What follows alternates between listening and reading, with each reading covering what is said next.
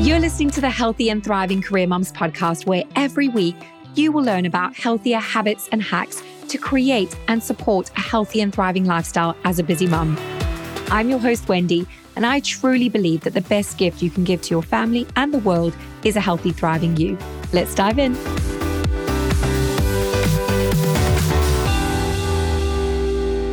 Hello, lovely, and welcome back to episode of the Healthy and Thriving Career Moms podcast, season three, the Inspiring Mum series. And today I'm going to do something a little bit different. You've got me. You've got me as a solo episode today. I actually had something else planned for you, but something happened to me last week and it made me stop and think actually, I need to come talk to you. I need to come talk to you about what I've been going through and just ready to share what's been on my heart. So let's jump in to today's episode.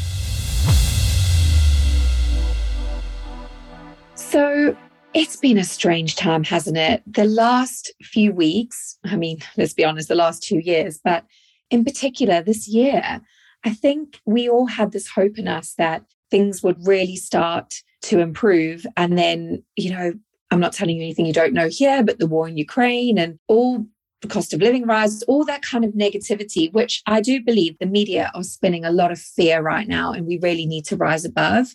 In saying that, as a busy mom myself, I got to the point last week where I just felt completely and utterly defeated. Now, don't get me wrong, it was coming up to that time of the month. So I'm typically more tired and emotional than usual, and that's normal. But it was more than that. It was just this sense of like, seriously, seriously. I mean, I don't know about you, but having just come through the summer holidays and that kind of lack of routine, which it has so many benefits on one hand, but for me, I was just so ready to get back to work, get back. I, you know, had some big goals I, I really want to focus on achieving this quarter and quite honestly need to achieve, like, you know, current economic circumstances notwithstanding, you know, there's pressure on all of us. So get back to work. And then lo and behold, the unthinkable happens and our amazing, gorgeous majesty passes away. And it's just like a big thwack across the chops again. And you just think, oh my goodness, seriously. And then besides all the emotional turmoil, I mean, I just don't think many of us realized how much the Queen meant to us until she was no longer. And just that, you know, coming off the back of these two weeks, the mourning period, certainly here in the UK, I appreciate it's not every a case everywhere in the world, but for us, certainly here in the UK, there was so much emotion surrounded. I think everyone was just walking around in the state of utter disbelief that our beautiful queen, our stalwart, the person who was our guiding light, who was that constant throughout all the turmoil that we've experienced over the last couple of years with the pandemic. And yeah, I, I, this is not sort of a an ode to the queen, but at the same time, it is like I want to give sort of credit and respect where it is due. And I'm no royalist, but at the same time, I recognize that as a working mom, the queen was the ultimate, I believe, in servant hearted leadership in saying all that, I don't know about you, but as a business owner, I had plans in place and it was kind of this uncharted territory where we suddenly had to stop promoting, stop almost showing up on social media because we wanted to be respectful. At the same time, knowing that we were still there to serve our audience, we still had a business to run, all those things. And I think I just got to the point last week where I was just like, this has not been the start to the new school year that I had anticipated. And I was just feeling really flat and defeated, which is so not like me. I am very much a glass half full person. I always look on the bright side. The common thing that people will say to me all the time is, Why are you so happy? Why have you got so much energy? Like, why are you so positive? I've actually been told on countless occasions in my life that I'm too positive. I actually was reminded last week of being told in my first job here in the UK to tone down my personality.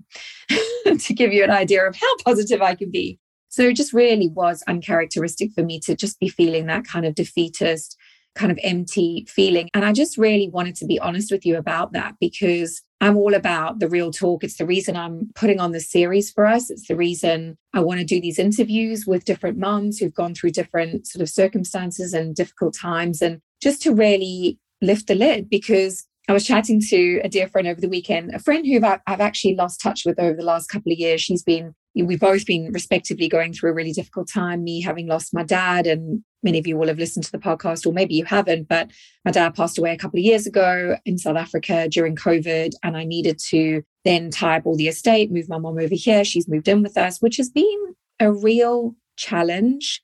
Most people will say to me, I don't know how you can live with your mom. I'm like, I don't know how I can live with my mom. like it's it's not easy. And I think I underestimated how much of an impact that would be on my life and my routine and everything as, as a family. So that's been really tricky over the past year to really navigate for my mom and for me, really, and for my husband and my daughter and the dogs and everything else. So, yeah, we were just chatting and she sort of had been through a really difficult time. She split up with her husband and we were just saying, you know, she'd had a perception that maybe our friendship had perhaps waned and was no longer there. Yet my perception, because we were very honest with each other, was that I'd reached out on many occasions, yet she'd pushed me away. And she said, Well, actually, that was my way of coping. I just didn't know what to say. And then when I kind of gave her a bit of a whistle stop tour, catch up on what had been going on with me, she's like, Oh my gosh, I'm so sorry. I had no idea you've been going through all this stuff. And I'm really sorry. And actually, it was really good to clear the air. But something that she said to me that really struck me is she said, We all think it's just us that's going through. We don't realize, you know, the world doesn't just revolve around us. Everybody's going through hard stuff. So I suppose the point of what I'm trying to say to you is that everybody's going through tough stuff. And I think being that naturally positive person, I always want to put on a positive front, not to say that I'm faking it, but it's just, I always want to come from a positive. But then I actually think I'm reminded of the quote by Ed Mylett, who I was so fortunate to listen to at a conference recently, where he said, if you want to impress people, show them your perfection. And if you want to connect with people, show them your imperfection. And that to me resonated so much. And I thought, actually, I want to be real with you. I want to say, look, I struggle just as much and get to points where I feel completely burnt out and overwhelmed. And last week was one of those points. And so, what did I do? What did I do when I got to that point when I just thought, you know what, it's all just too much? Um, also, as a side note to that, because my dad died in South Africa and we decided that we were going to cremate and bring his ashes here all legitimately and packaged. You can't even believe the rigmarole you have to go through to, to have ashes come out of a foreign country to another country. Anyway, it was we were going to lay his ashes to rest here so that we could visit him. And so that is actually taking place today, if you're listening to the episode in real time in fact. And so, yeah, that was, you know, I found that more emotional than I realized. So, obviously, a lot of extenuating circumstances going on as to why I was feeling that way. But overarchingly, I was feeling that burnt out feeling, you know, that feeling of like, I have nothing left to give right now. I am done. I, I'm just like done, done, done. And so, what did I do? What did I do? And what am I doing currently to lift myself out of that feeling of like, okay, it's time. I need to reset things. So what I did was took a very long, hard look at my diary for the next couple of months coming up. And as I may well have mentioned, or you might have seen on social media, I'm involved in a couple of volunteer organizations that I give my time to. And I've actually had to take a step back certainly from the day to day and still able to contribute, but just not in terms of the time that I was necessarily going to over the next couple of months. But I'm just going to adjust that slightly and do something different, which is still going to have a good impact, but not necessarily the week to week stuff.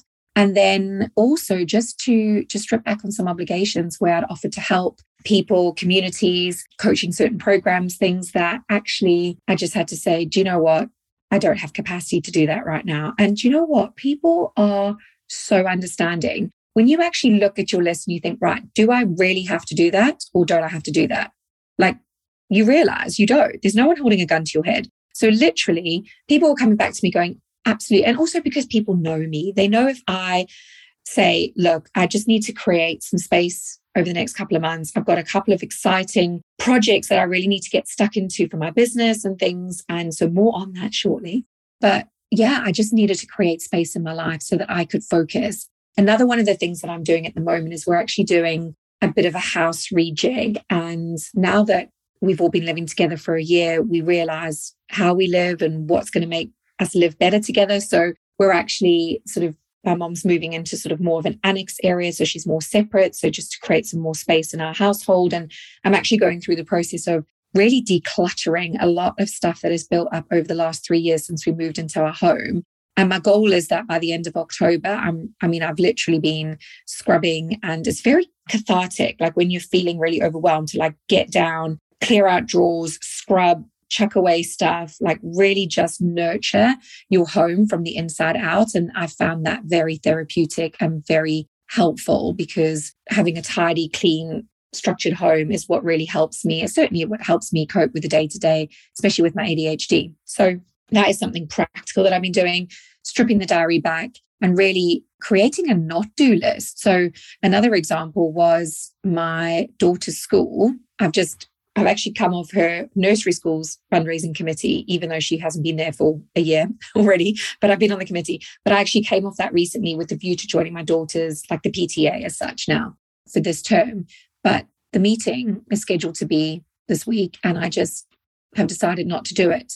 I will do it next term. I do want to be involved, but I also recognize that this is a very busy time of year for me and that I'm actually already helping the school with some healthy me talks that I'm delivering to six of the classes this quarter. And so I'm actually already doing my bit. I don't need to then go and add more because I know myself. I'll go to that meeting and I'll say, I'll do that, I'll do that, and I'll just add more to my plate. So I'm just going to take myself out of the equation and just not go to the meeting because I just, I know myself. So if you're someone who knows yourself that you know you can't help but say yes to things like sit on your hands physically or metaphorically and just don't engage in something, sometimes it is okay to go through a season where you're not giving, you're actually filling yourself back up. So this morning, I mix it up in my morning time. And I've actually just, I was getting into a bit of a bad habit of maybe checking my phone earlier than I would and then getting sucked into work early.